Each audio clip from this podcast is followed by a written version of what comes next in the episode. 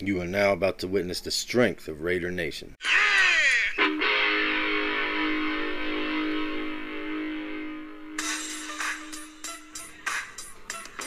The return of the Mack, the much anticipated game between the Oakland Raiders and Chicago Bears.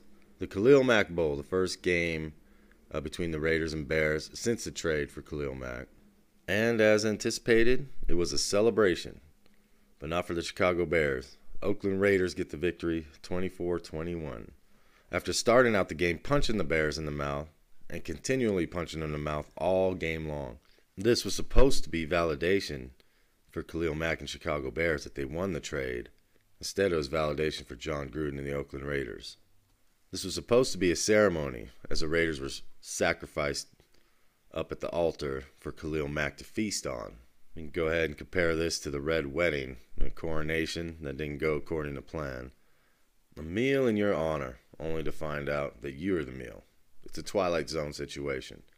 Khalil Mack comes in, expecting to get his revenge. It's the Khalil Mack revenge game. Here he comes, been waiting two years for this, been talking about it. And then the reality sets in that you're not the one getting revenge.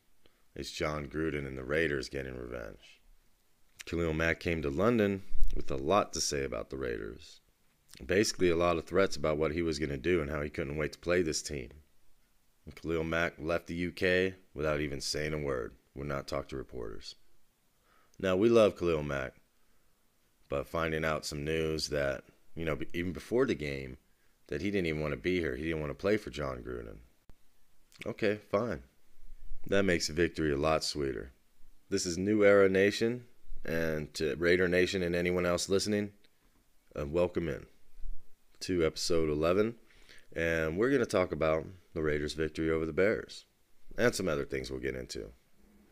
But last week, last pod, I uh, was a little sick, so it things didn't go as well as I would have liked last week things were delayed and didn't come out at all. Um, I'm a one man show over here, I've said in the past, made jokes about it. Uh, I feel like that guy on Tool, playing all the instruments, uh, laying it all down, recording it, mixing it, and putting it out there. So if I'm not 100%, um, it's not going to get done. That's just how it is. And hopefully, at some point in the future, that changes. You know, I know there's millions out there millions and millions supporting the, the movement, the pod. Okay. And uh, hopefully the pod grows like this team's going to grow. And isn't it a lovely morning? Yes, yes. It's a very lovely morning, Sheriff. Uh, good to see you once again, uh, especially on mornings after big victories like this. What a game. What a win. Like I said, Raiders win 24 21. And if you're not excited about this, What's it going to take? This team is showing you, like I said they would, they're showing you their identity, what they're going to be about. So let's break it down. Five weeks in, and the Raiders are starting to show what kind of team they're going to become. They are establishing their identity. And you now see a bunch of the media uh, latching on to this. But they've been doing it. After the loss in week two, the beginning, or week three, in Minnesota, beginning of the road trip, I had said that the Raiders would continue to grow and bounce back from that loss, and you would see improvement every week. And that's what's been happening. And I felt this road trip was was necessary. That way, um, on during these five games, it's almost a training camp feel where these guys are together. It's only them, and it brings the team. It it has the ability to bring the team closer, which it did. And I believe on the other side of this road trip, you would have a, a tougher physically strong team. And that's what they are developing into. That's the kind of identity they're getting. Physical, smash mouth football. Old school in a way, but it's a complete football team. A versatile football team that can run, that can pass, that can use wide receivers, tight ends, running backs. And the mainstream media is starting to catch on. You're starting to see articles now the Raiders need to be taken seriously. They're developing an identity. The league must now take notice. Why? Because you guys said so? We knew this was coming. I don't think I'll ever get over the fact that these mainstream media guys making all this money don't know a damn thing about my football team. I believe I know more about my team and I have more knowledge about my team. I do it for free now, but I feel I should be getting paid by somebody. I'ma kill somebody if somebody don't make me real rich this year. This year. Anyway, what this this gauntlet, this trial the Raiders are going through right now, just might be steeling themselves for a playoff run. Not it's it's no longer funny. It's not a laughing situation. Um, being realistic, I believe this team's still a year away from serious contention. But what we're seeing is this team is still playing hard and still is and is well coached and can make a run. They might not do a lot of damage, but they can make they can make a run to the playoffs. And this game was so huge because what it showed is physical toughness against one of the toughest defenses, if not the best defense in the league. Mental toughness against everything you had to go through in that football game and developing consistency with it, which is now the second week they've taken out a top a really good physical football team. And what did the Raiders go through in this game, you may be asking? Well, let me tell you. Well, first off, they came prepared to play. And we talked about the extra time, you know, the change in, in routine coming to England. And I want to get into a little bit more of that later. But they came out ready to play, punching the Bears in the mouth and dominating them for the entire first half, going into halftime with a 17 0 lead. The problem was the second half. Um, when Derek Carr tried to flip a pitch back to Josh Jacobs early in the third quarter, the problem is the football was like it was shot out of a cannon, a bazooka. The football flew back about 40 yards, um, and Josh Jacobs semi tried to get the ball, and the Bears ended up recovering it. Khalil Mack, of course, recovered it, and that switched all momentum to the Bears side. And the 17 nothing lead vanished away. Three quick scores in the third quarter. Now all of a sudden the Raiders are down 21-17. Now all of a sudden the Raiders are going in for a drive and Trevor Davis fumbles it at the goal line. The Raiders get nothing. The Bears get it on their own one, expecting to hold them, and Robinson makes a miraculous catch, keeping that drive alive. I believe on a previous drive, Maurice Hurst had pressured Chase Daniel uh, into throwing an interception, but was hit with a bogus roughing the passer call, and that interception was taken away. There was much adversity for the Raiders to deal with in this football game, and they overcame it all. The one final piece of adversity, after stopping the Bears near midfield and preventing them from adding to the lead, was getting the ball at their own three yard line, being faced with a 97 yard drive to take the lead. And that drive started out with a massive Josh Jacobs power run off the right side for like 15 yards, but seemed to come to a dead stop as the Raiders punted on that fourth fourth down and six yards to go. But the one bit of luck for the Raiders, the Bears ran into the kicker. It was a five yard penalty, thus making it fourth and one.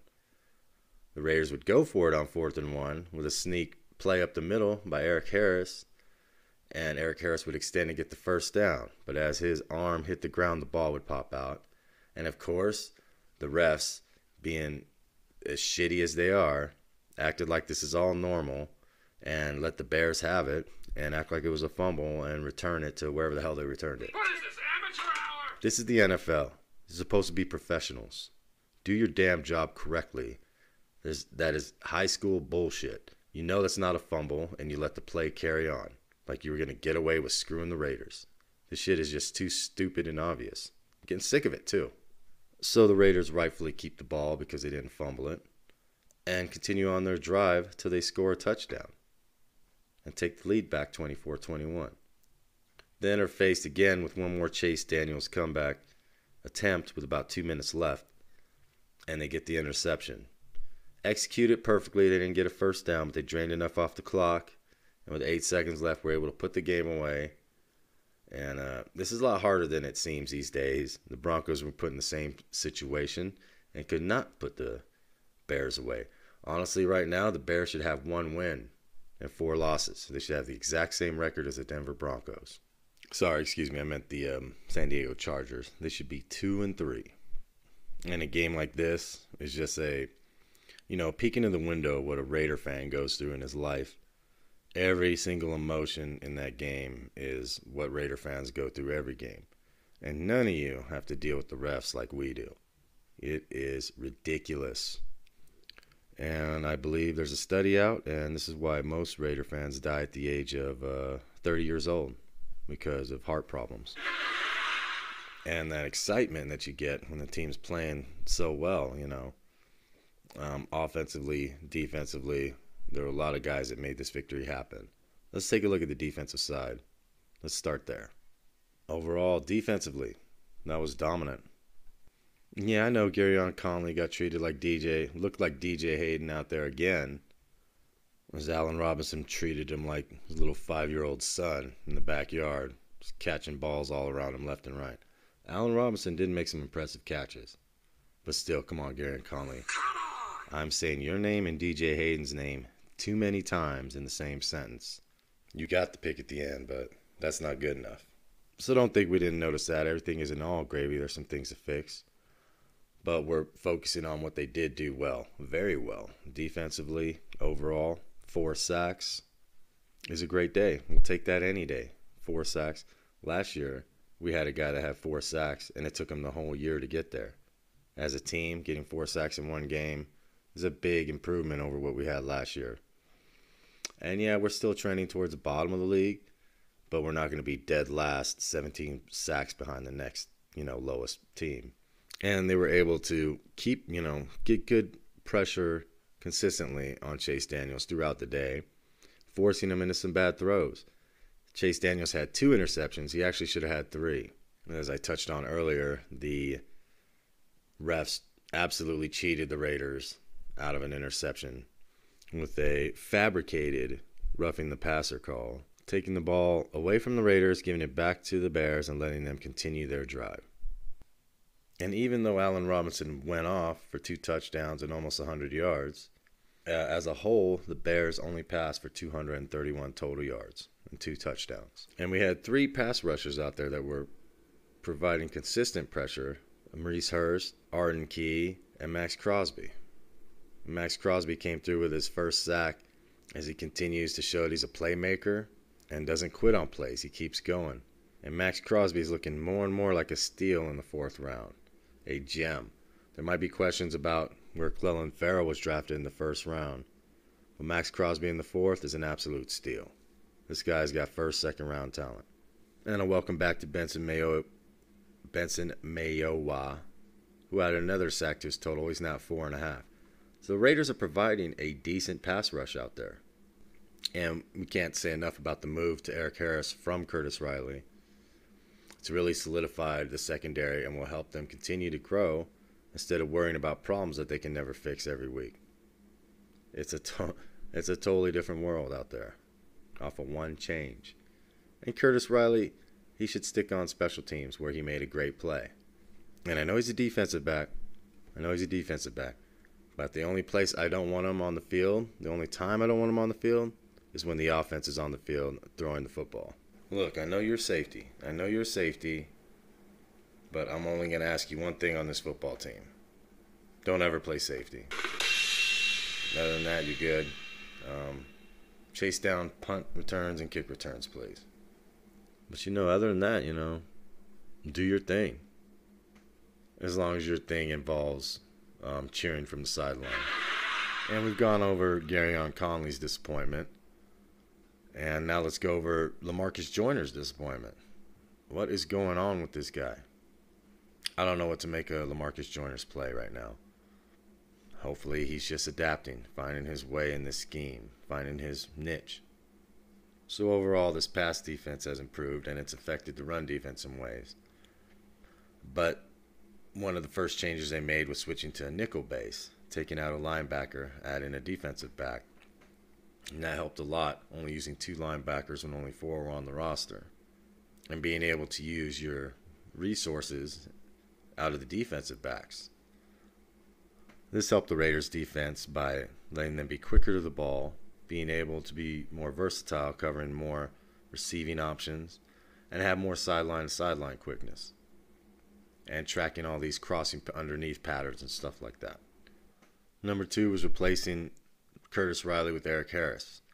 That allowed the the defense to have a baseline consistency that they can build off of without mis- trying to cover mistakes and worry about mistakes being made over and over again by the same person every week. Number three, the final change. This change was forced upon the Raiders by Vontaze Burfict himself and further exasperated by the NFL for extending his suspension for the whole year. The NFL thought was a screw job was actually helping the Raiders, benefiting the Raiders. Out goes Burfict, who had all the knowledge of the system and could read plays and get guys in position. And in comes Nicholas Morrow, who doesn't have knowledge of the system, who's, I believe this is his third year in the league, doesn't have a whole lot of starting time, except for last year, got quite a few starts in. But he brings the athletic ability, superior speed and athletic ability, which Vontaze Burfict did not have. So now you can send Morrow out to cover tight ends, which he has the ability to do, much like Neiron Ball. Rest in peace. And frees up Karl Joseph to do what he does best, which is seek and destroy anything coming out of the backfield or anything sneaking across the middle underneath. So the NFL tried to put the screws to the Raiders and have a big laugh, ha ha ha ha. Actually ended up helping us out a lot. So big shout out and thank you to the offices out there. And uh, change Jon Runyan out all you want. If you hear about this, they're switching out Jon Runyan to put in Derrick Brooks to oversee Vontaze Burfict's uh, appeal. And why would you do that? Oh, maybe for the simple fact that you can't have the human missile overseeing an appeal when he's one of the and he's ten times dirtier than Vontaze Burfict ever was. And you gotta love the old hey, we found some more video evidence of him hitting, you know, with illegal hits that weren't called. There was no flag or penalty for, but we just found some and we're going to add them to the case. Very legitimate operation you guys got going over there. The mob would be very proud. So, those changes to the pass defense made a tremendous difference. Those changes that took place after the Minnesota game two games ago are starting to transform this defense into something formidable. You might say, well, I don't see a big difference in the defense. And I'll say to you, you're a complete idiot. Others might say, slow down, buddy. It's only been two games. Two games so far. The change happened two games ago, and I looked for the sample size to continue and be consistent with what we found so far. So let's look into the stats of the pass defense, the past two games versus the Bears. Chase Daniels passed for 231 yards, two touchdowns, and two interceptions. Versus the Colts, Jacoby Brissett passed for 265 yards, three touchdowns, and an interception. Over those two games, that's an average of 248 passing yards a game, which would put them at number 16 in the league, which is an average middle of the pack pass defense. But where they have been at is in the 22 to 25 range. So that's a huge improvement, pass defense wise. And they've also, in the past two weeks, gathered three interceptions and returned one for a touchdown. The one negative uh, the past two weeks has been they've allowed five touchdown passes. And we've talked about the guys that are playing badly in the secondary. But let's also talk about the guys who have been playing well in the secondary. Daryl Worley. Daryl Worley has done great. Eric Harris and Karl Joseph have all done great jobs out there. And Keisean Nixon had a touchdown saving tackle on a return by Tarik Cohen. So that's the pass defense past two games. 248 yards allowed, which is good for 16th. Four sacks, three interceptions, and a touchdown. Big improvement. But what really shines on this football team, on this defense, is the run defense. These guys are shaping up to have a great run defense, and if they keep it up at this pace, they'll have a very special run defense and the best in the league. Tahir Whitehead has proved adept at wearing the green dot.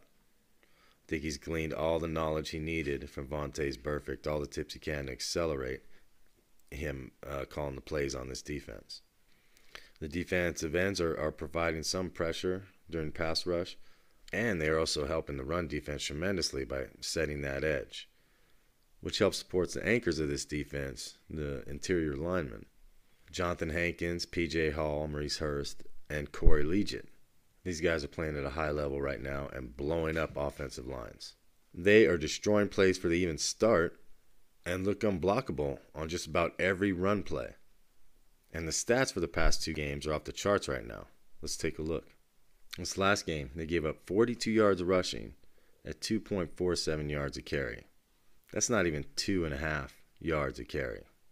And in the past two games, they've given up an average of 56.5 rushing yards. Good for number one by almost three yards. They've given up an average per carry of 2.82 yards, which is also good for number one. What this is saying is the run defense the past two games is performing at the highest level possible, better than any run defense out there, including the Chicago Bears. And the two game average on defense a total is 304.5 yards a game, which would put them at number six in the league, right behind, yep, the Chicago Bears. Now, is this sustainable? To some extent, yes, they've shown that they can sustain some of this. I believe this team can finish with a top five rush defense and a top 15 defense overall, maybe even top 10. And yes, I know the Bears' offense is pathetic. Their line isn't that good. But the Colts' offensive line is one of the best, and their offense isn't pathetic. It's tough and physical.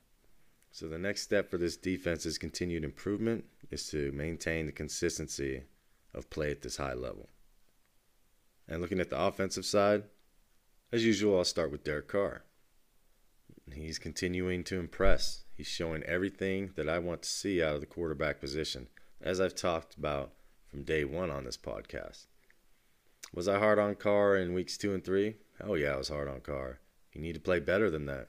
He'll be the first one to tell you that. But I'm not going to sit here and dump the quarterback. I still believe in the guy. And he's made me look smart just by playing the way that we know Derek Carr can play. Some people have gone too far. And they can't come back. I'm sorry you can't enjoy the victory because you've been busy destroying Carr and saying he should be replaced by Colin Kaepernick. He's had some bad games, but we've got to stay the course. We've seen what we needed to see. I mean, if you think about it logically, we've seen Carr's ability, what he can do. We know Jon Gruden, working with Jon Gruden is going to help him be a better quarterback. We just had to have the patience to watch it, you know, unfold. It's just sad that some of you out there that just want to continue to bash Carr and have to look for things that he did wrong or that you perceive he did wrong Uh, in a victory over the Bears. Is this where you want to be in life? This is a big turning point for the franchise. For the Jon Gruden Derek Carr era, this is a turning point. For the foreseeable future. Unless they act like they won the Super Bowl and take a deep breath and take the rest of the season off and then get smoked in Green Bay in two weeks. But yeah, Derek Carr was doing great out there, showing how good of a quarterback he is, taking care of the ball, audibles, great throws, executing those great play calls, and not losing composure completely, not losing composure completely. After what looked like a collapse, getting the team together, rallying them, and leading another fourth quarter comeback, adding to his 16. So is comeback Carr back? I don't know. What I expected to see and what I am seeing are starting to match up. High completion percentage by making the safe throw. Not necessarily the check down, he takes care of the ball by not making stupid throws. Different arm angles, uh, heads up play on Mack, cheesing him out of a sack. Extra cheesy move by Derek Carr on moves that we used to get mad at when they would cheese Derek when they would cheese Khalil Mack out of a sack. Look forward to it on this day. And Darren Waller dropped a throw that was going for big, big yards, at least 50, maybe and possibly all the way for a touchdown. And Carr was efficiently and effectively moving the offense pretty much all game long. With a receiver who never started in his four years and two rookie wide receivers to add to that. Go along with a exceptional tight end and another tight end who is also a rookie. These guys are showing out and playing well. But this is what Carr had to work with, and he was moving the ball on the Bears. Let's put all that in perspective. He's doing a good job, utilizing just about every receiving option he had on the roster. He is becoming more Rich Gannon like. But make no mistake, Carr is not doing any of this without huge support from Josh Jacobs in the run game. And from what I've seen so far, Josh Jacobs in his rookie year, he is an amazing football player. And it looks like he has a chance to become something real special, a really special running back. Definitely the player of the game. Career high 123 yards and two touchdowns. And banging out tough yard after tough yard. This guy would hit a pile, hit contact, and still get a yard or two extra every single time. Not one negative run play yesterday from Josh Jacobs. Can't say enough about him. Been very impressed. He's a mismatch everywhere. Special runner. He can cut. He can juke. He can run you over. He can hit the pile and move it. And that ability after every hit to get a yard or two more. It's like a special power. It's incredible to watch. I can't explain to you how nice it is to see Josh Jacobs in a Raider uniform. We're watching a special back. Ran for 123 on the Bears, the most allowed by any single rusher by the Bears uh, this year, easily. The most rushing yards by rookie through five games in franchise history, surpassing the great Marcus Allen. And Marcus Allen was the running back I grew up watching, and he was great.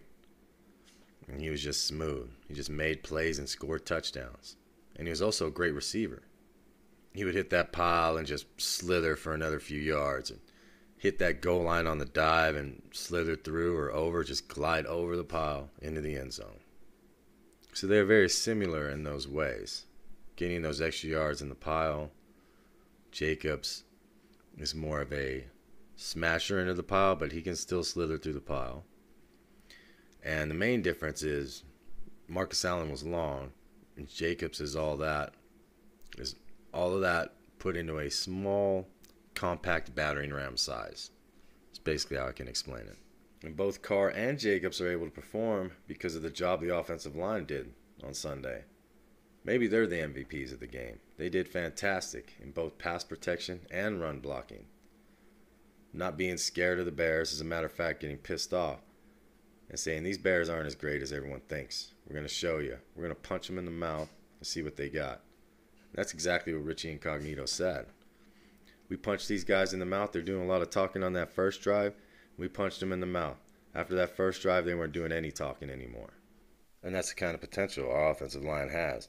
You want to talk about smash mouth? You want to talk about punching people in the mouth and them shutting up? And then you have Mark Schlereth talking about thunder punching someone in the throat. And I'm telling you, this is the first time I have watched the Chicago Bears on film get thunder punched in the throat. I mean, the, the Raiders, this is a strength on strength matchup, and the Raiders are playing bully so far in this game. Love that soundbite. Mark Schlereth is one of my favorites. I love hearing him announce a game. It's even sweeter when he's a, when he's heaping praise on the Raiders. It was beautiful. And his partner Dick Stockton too. I've been listening to Dick Stockton since the Lakers 80s finals even though I think Dick Stockton's vision's going a little bit, he's talking about, you know, four yard gains, and the guy obviously gained like a yard. You know, let's get back to what the Raiders O was doing to the Bears. It might as well have been playing Monopoly because our offensive line was owning the Bears defense. This, you know, when you see this live during the game, it's a revelation. It's telling you a lot of things it's telling you what this offense is really capable of, of what this line is capable of. What it's telling us is they are capable of blocking anybody in the NFL. And this is why I wanted Incognito on the team. Is he a little crazy? Yeah. Yeah, he is. But he will set the tone as far as meanness, toughness. You know, getting a little scrappy and dirty in there. He got a penalty call on him, which I'm sure there are a lot out there who are, you know, See, see, see. Look, he's just like Antonio Brown and Vontaze Burfict. Look at him. Just cost us a field goal. Those kind of people should probably watch, uh, I don't know, tennis, maybe the WNBA. Stay away from football. Stay away. Because one thing Richie Incognito was out there doing was establishing the tone, You know what he got a penalty for? Uh, doing a block, and then as he was getting up, he pushed a Bears defender in the head. I have no problem with that. None at all. You know what that's saying? Yeah, we own you, punk.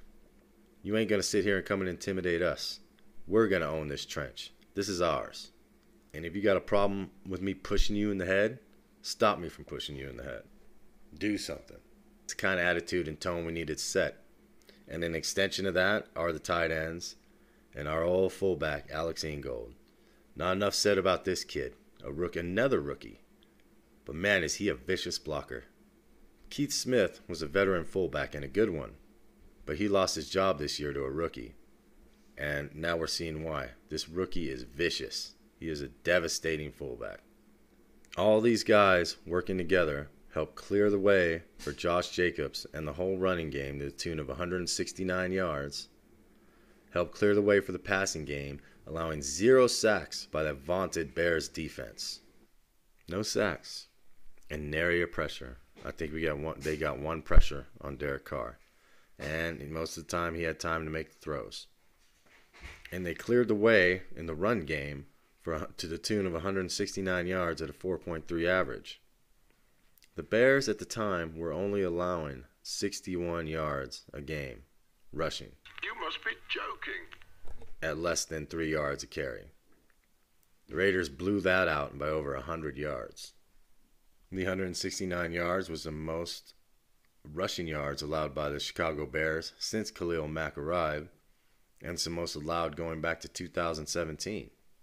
I can't stress how dominating a performance it was by the offensive line against two very good defenses, and a really, really good one in the Bears, and pretty good one in the Colts, and also for the defensive line dominating those offensive lines. So our defense and offensive lines, MVPs of the team right now, the backbone. We cannot do anything without them. And all this was, of course, put together, planned, and orchestrated by none other than Jon Gruden. I want better fucking execution. And you got better ex- fucking execution, didn't you? There's some great play calls out there. Scatter to west, right, tight. What was that? Let's go scatter to west, right, tight. F left. Slant zap. Christ. Just go scatter to west, right, tight, F left. 372 Y stick Z spot. Sorry, Jon. Christ. Okay, so all this was according to Jon Gruden's plan. Exactly as I planned. showing how you can neutralize Mack and why he wasn't worth the money for the Raiders. And it's not like Gruden's only coach that can game plan and take Mack out of a football game. It's been done plenty of times by great offensive coordinators. So with a great offensive game plan and coaching, you can take Khalil Mack out of the game plan and render all that talent and skill useless. And I know these thoughts pass through your mind as a football coach, but I really wonder.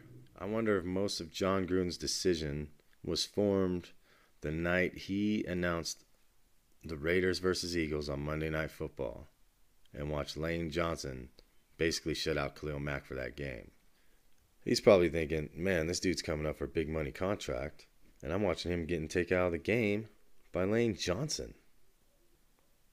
And come playoff time, the chances of him being taken out by the game plan increase. So I believe at that time, most of the decision was formed then because of the amount of money for the you know the way they could take you out of the plant out of the game it just didn't add up. So fast forward to sunday and we know gruden's been he's got plenty of game plans for how to take khalil mack out of the game. Gruden puts the plan into effect perfectly making it look easy and dominating the rest of the bears defense in the process. So much for that vaunted bears d. So much for the Bears winning the trade. Both teams three and two, and so much for Khalil Mack, them getting the better player in Khalil Mack. Zero impact on the game. The guy we used with the pick that we got for Khalil Mack, 123 yards, two touchdowns. So for the Raiders' new business model, Jon Gruden took over. Khalil Mack doesn't fit into the plans. But on a team like the Bears, with a strong defense, a lot of great defensive personnel, and a cheap quarterback, he does very much fit into the plans. Khalil Mack on a defense like that is a crown jewel piece. He is the the all-star piece on a great on a great unit. So for them it made sense. And right now, seeing Jon Gruden's vision starting to become more clear. What we're doing is starting to make a lot of sense. So the Raiders now with a 3 and 2 record sit in second place in the AFC West all by themselves.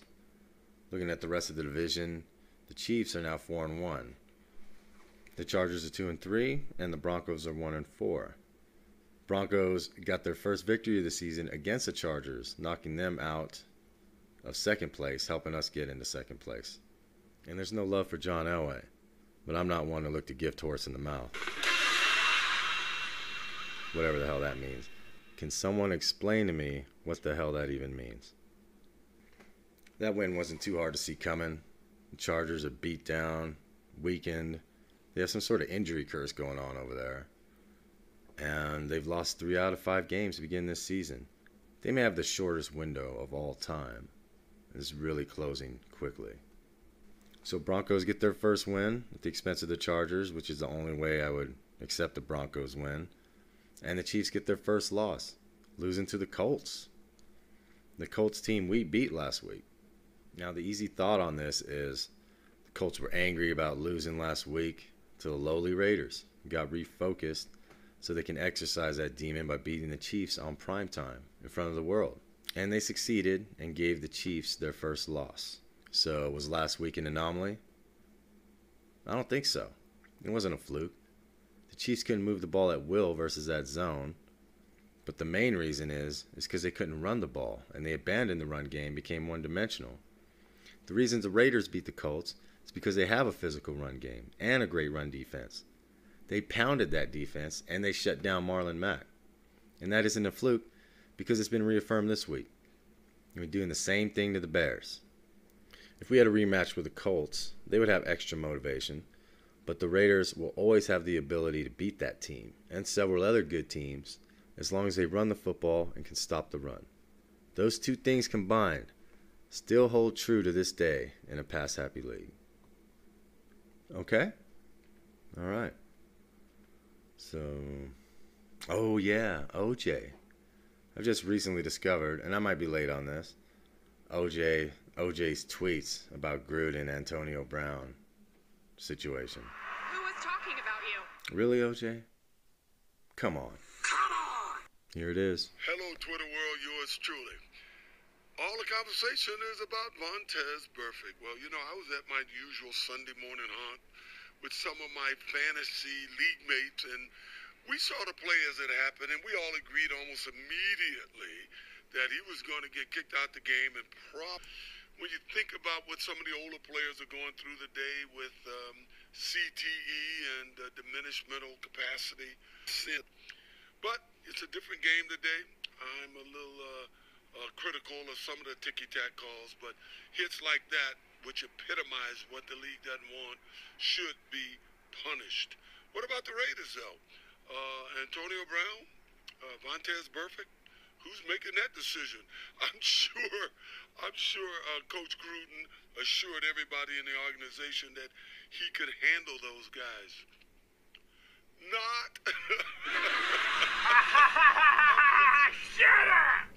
Wow. Well, in honor of the not phrase, I guess, we're bringing in Borat to help us along with that. Not! For those that don't know, not was a diss or burned used back in the day um, in 1995. Coincidentally enough, this was before OJ went to prison for being a murderous, head severing maniac. So keep that in perspective. OJ gets out of jail, and it's still basically 1995 to him. Little editor's note um, OJ didn't actually go to jail for the murders he committed. Not! He went to jail later on for some other dumb shit he did, which was basically karma and a mulligan redo for letting him go for murdering two people. And also in the 90s, along with Not, I believe was also when the original Ginsu knife infomercial came out. The sharp knives commercial. Ginsus were the original. They could cut through anything, pipes, tires, houses, motorhomes, you know, and, and an apple or a nail, something like that. And uh, they can also apparently cut through neck bones. Make no mistake about what kind of human being this is. After he got away with murder, he decided to go to Vegas and steal memorabilia from somebody and claimed it was his. And he brought two goons along with him. He's like a bad comic book villain. Man, you come right out of a comic book. So he went to jail for that. Karma, man. Didn't learn his lesson. Like you just get away with, you get away with murder. I'm pretty sure you probably feel you can get away with anything. That's where the term comes from. He is getting away with murder. And there's a lot of people out there defending OJ. And how stupid are these people? How stupid are you? Has the time limit for talking trash, talking shit to a murderer run out? Is there a like 20 something year time limit on that where you can no longer talk crap to someone who murdered people? What's a precedent for that? Precedent for that? Oh, yeah, there is none. You go to jail for life for that. But not OJ. And these idiots out here saying, oh, that's enough. You guys leave him alone about that. Oh, hashtag creep. We're the creeps? Not. We're the creeps. I didn't kill anybody. I didn't ruin anybody's family or their lives. That guy's a creep. He's beyond a fucking creep. And no one should give a crap about what a murderer has to say. But unfortunately, it's just another reminder of how many brainless followers there are out there. And trying to tell me that these tweets are no longer funny. Oh, it's old. Is it old? Is it not funny? I think I'll be the judge of that. Let's take a look at some of these tweets. Okay, let's look on here. Jon Gruden, not. Oh, here's a picture, a video of a guy going to his kitchen sink and grabbing a knife and then walking to what I believe is his wife. Here's an interesting tweet. Before the murders and downward spiral, Juice was an NBC analysis and he's great at it too. Networks just ain't ready for the backlash from sponsors though. And they shouldn't be. We should never be ready for the backlash of sponsors from a fucking murderer. Let's make that very clear. Should never accept murder no matter how long it's passed. Oh, here's one. Hey, Juice, I think the punishment fit the crime. Not. Not. Oh, OJ, I completely agree. Jon Gruden is stabbing all Raider fans in the back. There's another one. I miss the days when you I miss the days when you could bludgeon somebody and get away with it. The NFL is screwed up. Here's another good one. Back in my day, hold on. Back in my day, kill a couple people on Thursday, you'd be able to play on Sunday. Not surprised OJ had to speak out against Burfict's hit. It must have been the worst violence he's ever seen. Yeah, I'm sure. Well, here's a nice one. You may have been surprised Burfict got a long suspension, but the world was surprised you got away with murder. He cut straight to the bone. Killer analysis. Classic bot joke, OJ. Anyway, my wife is cheating on me with the gardener. Any tips on how to take care of this? Guys just can't get away with killing people like they did in the old days, huh, Juice? I was with my buds Sunday at our old stomping ground, and we all agreed OJ is a murderer. Almost took his head off with that hit, Juice. Am I right? Huh? Ooh, a dancing guy with a knife and an OJ head. Hitting us with the. Like you went to jail for murder in the 90s and just got out. People are getting killed out there, Juice. oh, an OJ innocent or guilty poll. OJ 100% guilty. One voter. The Juice, as usual, giving cutting edge commentary. Ooh, a gif of a pair of very sharp looking knives. You might want to Check those out, OJ. Uh, murdering your ex wife is a completely normal way of dealing with your jealousy. Everyone believes you didn't chop their heads off looking for the real killers. And last but not least, my personal favorite. Hi, OJ. Can you give me some fantasy football advice? I started Dalvin Cook and he didn't do much the first two weeks, but then he exploded for 20 points. Should I. okay. Let's try this over again. Cannot ruin the punchline on this one. Right. Hi, OJ. Can you give me some fantasy football advice? I started Dalvin. Can you give me some fantasy football advice? I started Dalvin Cook, and he didn't do much the first two weeks, but then exploded for 20 points. Should I murder my wife with a knife? And there it is, ladies and gentlemen. If Twitter's good for one thing, it's at least this. At the very least, you should suffer with these the rest of your life, OJ. At the very least. Because you murdered two people. And there you are, leaving behind a murder scene that would make Jack the Ripper jealous. Walking around free, tweeting around free. I don't know if you all realize this, but you could be with your family at a buffet, and OJ could come walking in. Hide your family, here comes OJ the slasher. I'd rather see Michael Myers or Jason from Friday the 13th walking in for a buffet. It would be less shocking to see a 50 year old decaying lake zombie monster wearing a hockey mask than eating my prime rib and fried chicken and look up and see OJ. Oh, didn't he get away with murder? Yes, honey. Keep eating your lobster bisque. Hell no. Sorry, kids. We gotta go. And what if you're out at the casino by yourself or with friends? Playing slots or something? And OJ comes up behind you. Fuck that. There is a real possibility that you could go to Vegas for a fun weekend, play slots, and then get stabbed by OJ with Ginsu knives. I don't want to die in the penny slots area. So please, OJ, just go away. And it's about time for me to go away. That's all I got for today. It's a fantastic win. Um, really don't want to buy week, but the team needs it. If we come back with guys recovered, we'll be expecting Gabe Jackson back for sure. Tyrell Williams, hopefully JJ Nelson. Um, enjoy this win. This team is looking good. Have confidence and be excited for the future. Be excited for that next game. It's going to be a big test. And we'll hopefully have a review on that. Raider Nation, like the team, is tough, resilient, and loyal. Every time the Raiders step on a football field, it's us against the world, us against everyone. Everyone always has the advantage on us. That's what makes us special. Because it doesn't matter. We will still come out victorious. So, as always, keep it silver and black. There's only one nation, baby. And it certainly ain't the hair trimming nation. Go Lakers. I'll see you guys next time.